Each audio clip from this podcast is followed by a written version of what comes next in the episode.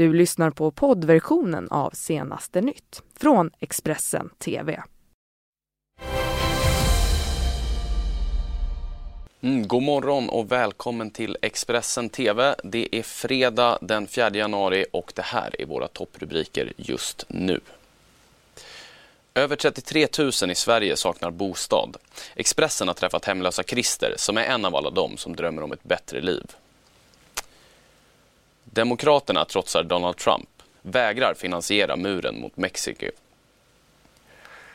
Och idag så ska Stefan Löfven och Ulf Kristersson rapportera till talmannen för andra gången och dragkampen om Centerpartiet och Liberalerna, den fortsätter.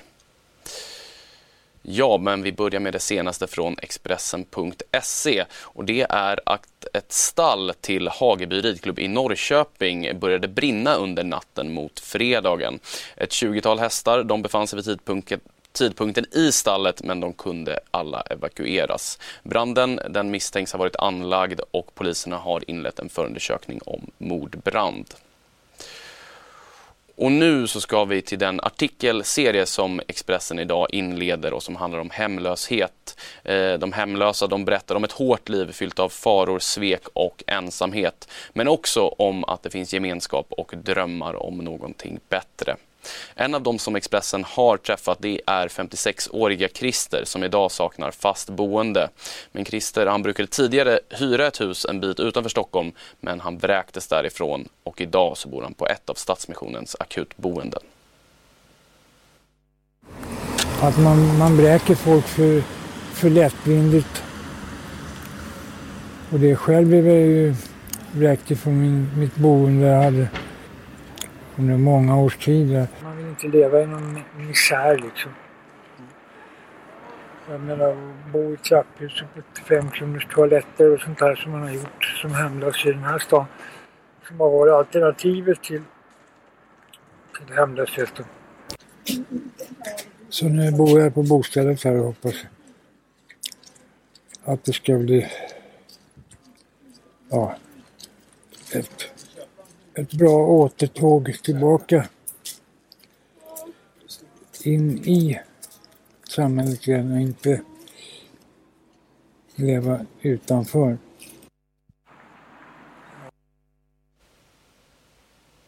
Mm, och enligt Socialstyrelsen eh, så är det enligt deras senaste beräkningar så att det är över 33 250 personer i Sverige som saknar bostad. Och Expressens reporter Gusten Holm som träffade Christer här som ni såg i inslaget tidigare, han gav sig ut på gatorna i Stockholm en kall decemberkväll här för ett tag sedan och eh, träffade en del av dem som saknar bostad. Vi gav oss ut på Stockholms gator och träffade några av alla de som vet hur det är att inte ha en egen dörr att stänga om sig på kvällen. Vi fick höra berättelser om en tillvaro som handlar om att överleva snarare än att leva. Om situationer som kan vara rent livsfarliga. Och en återkommande berättelse vi får höra är om hur man känner att man har blivit fråntagen sitt människovärde. Men vi har också fått höra historier om att det finns ett hopp om en väg ut ur hemlösheten. En svensk och tre finländare är försvunna i den norska fjällen. Sökpådraget det är massivt och Bård Rannestad från Oslos universitetssjukhus han berättar om hur förutsättningarna ser ut för att kunna hitta de här personerna vid liv. Det är klart att eh, hvis eh, de är skredtatt och begravd, så är ju erfaringen vår dessverre at sjansene for overlevelse faller for hvert minutt som går. Eh, men eh, vi har ikke avklart skadestedet, og detta dette er fremdeles en redningsaksjon. Eh, men det er klart det har gått mange timer siden de er savna, og eh, vår primære oppgave nå er å finne ut hvor de er. Ja, och då ska det handla om politik. Eh, för idag så är det ju dags för Stefan Löfven och Ulf Kristersson att rapportera till talmannen om hur samtalen med de andra partiledarna har gått nu eh, sen förra veckan. Talmannen Andreas Norlén, han har ju utsett både Ulf Kristersson och eh, Stefan Löfven till möjliga regeringsbildare och de båda partiledarna, de kämpar ju för att locka till sig både Centerpartiet och Liberalerna för att då hitta en lösning på regeringskrisen. Och enligt källor till Aftonbladet så fick Centerpartiets partistyrelse och eh, förtroenderåd redan före jul instruktioner om att vara redo med kort varsel att kallas in för att ta ställning i regeringsfrågan. Utåt sett har det varit ganska tyst angående regeringsbildningen under jul och nyår. Men både Ulf Kristersson och Stefan Löfven har jobbat hårt för att samla stöd till sina respektive alternativ. Nu kommer Aftonbladet med uppgifter om att Annie Lööf är redo att kalla in sitt parti med kort varsel. Det för att ta ett beslut i regeringsfrågan. Till tidningen säger en centerpartistisk källa att det kan gå snabbt nu. Den 13 januari håller Liberalerna partiråd. Nu efterlyser partiets länsförbund konkreta förslag att ta ställning till. Det råder stor oenighet inom partiet kring vilket regeringsalternativ som är bäst. Och enligt Aftonbladet är det flera inom riksdagsgruppen som kommer rösta nej till partiledarens linje.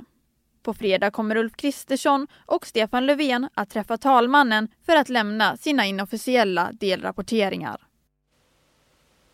Mm, och nu utrikes, för nästan tusen poliser från England och Skottland ska börja öva för att kunna sättas in i Nordirland om det blir stökigt efter det brittiska utträdet ur EU. Och det här enligt The Guardian. Det är en så kallad hård Brexit då, som kan innebära gränskontroller mellan Irland och Nordirland, vilket då i sin tur befaras kunna leda till oroligheter. Och nu så ska vi vidare och prata USA. För den nyvalda demokratiska majoriteten i representanthuset den spiller ingen tid när kongressen nu har öppnat.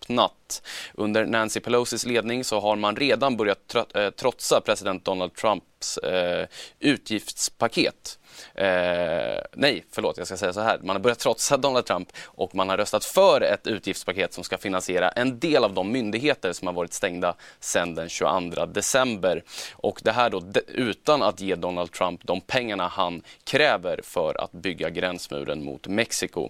Trump han har dock lovat att använda sitt veto mot det här paketet. Och det var ju då alltså under torsdagen som demokraten Nancy Pelosi valdes in som representanthusets nya talman och att Demokraterna nu tar över, det ger ju Donald Trump allt mindre utrymme att utföra, att föra sin egen politik. Och Nancy Pelosi hon pratade i sitt tal om förändring, en ny gryning och att återuppväcka den amerikanska drömmen. Two months ago the American people spoke and demanded a new dawn. They called upon the beauty of our Constitution, the, our system of checks and balances that protects our democracy, remembering that the legislative branch is Article 1, the first branch of government, co equal to the presidency and to the judiciary.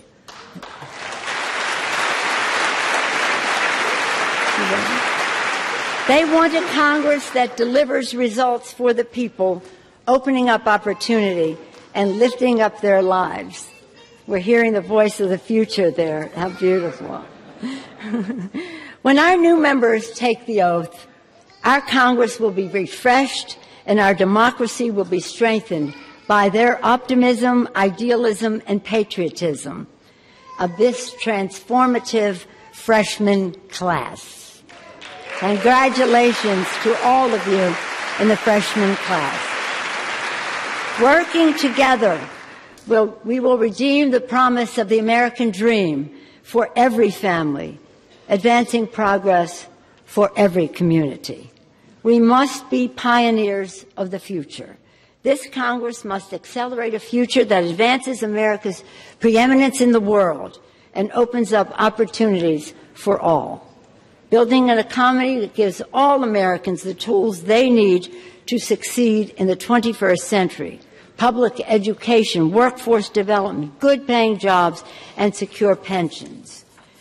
We have heard from too many families who wonder in this time of innovation and globalization if they have a place in the economy of the future. We must remove all doubt that they do and say to them individually, we will have an economy that works for you. Mm, och nu ekonomi, för tidningen Barometern de rapporterar att ett brittiskt gruvbolag ansökt om att få undersöka mark i småländska Högsby och det här i jakt på guld. Bolaget de vill kartlägga flera tusen hektar mark i jakten på mineraler och har skickat in en ansökan om undersökningstillstånd till myndigheten Bergsstaten. Och till sist så ska det handla om sport här. För under onsdagen så blev ju fiaskot i JVM ett faktum för Sverige och småkronorna. Det här efter att man förlorat mot Schweiz. Men efter det här fiaskot så valde ändå flera spelare att festa hela natten och det här bara timmar efter att slutsignalen hade gått. Och nu så kan de inblandade faktiskt bestraffas. För första gången sedan 2006 åkte Sverige ur JVM redan i kvartsfinalen och det efter en riktig platt match mot Schweiz som vann med 2-0. Senare på kvällen valde flera av spelarna att fortsätta natten i Vancouvers uteliv. På en Snapchat-film som Sportexpressen tagit del av syns flera spelare festa i en limousin och på en nattklubb. Så sent som efter matchen ska ledningen ha pratat med landslaget om alkoholpolicyn.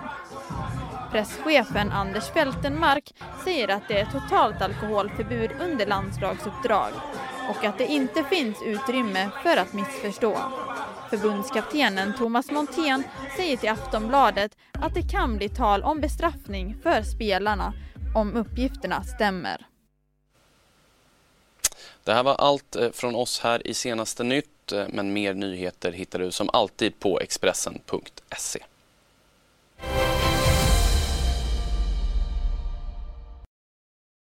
Du har lyssnat på poddversionen av Senaste nytt från Expressen TV.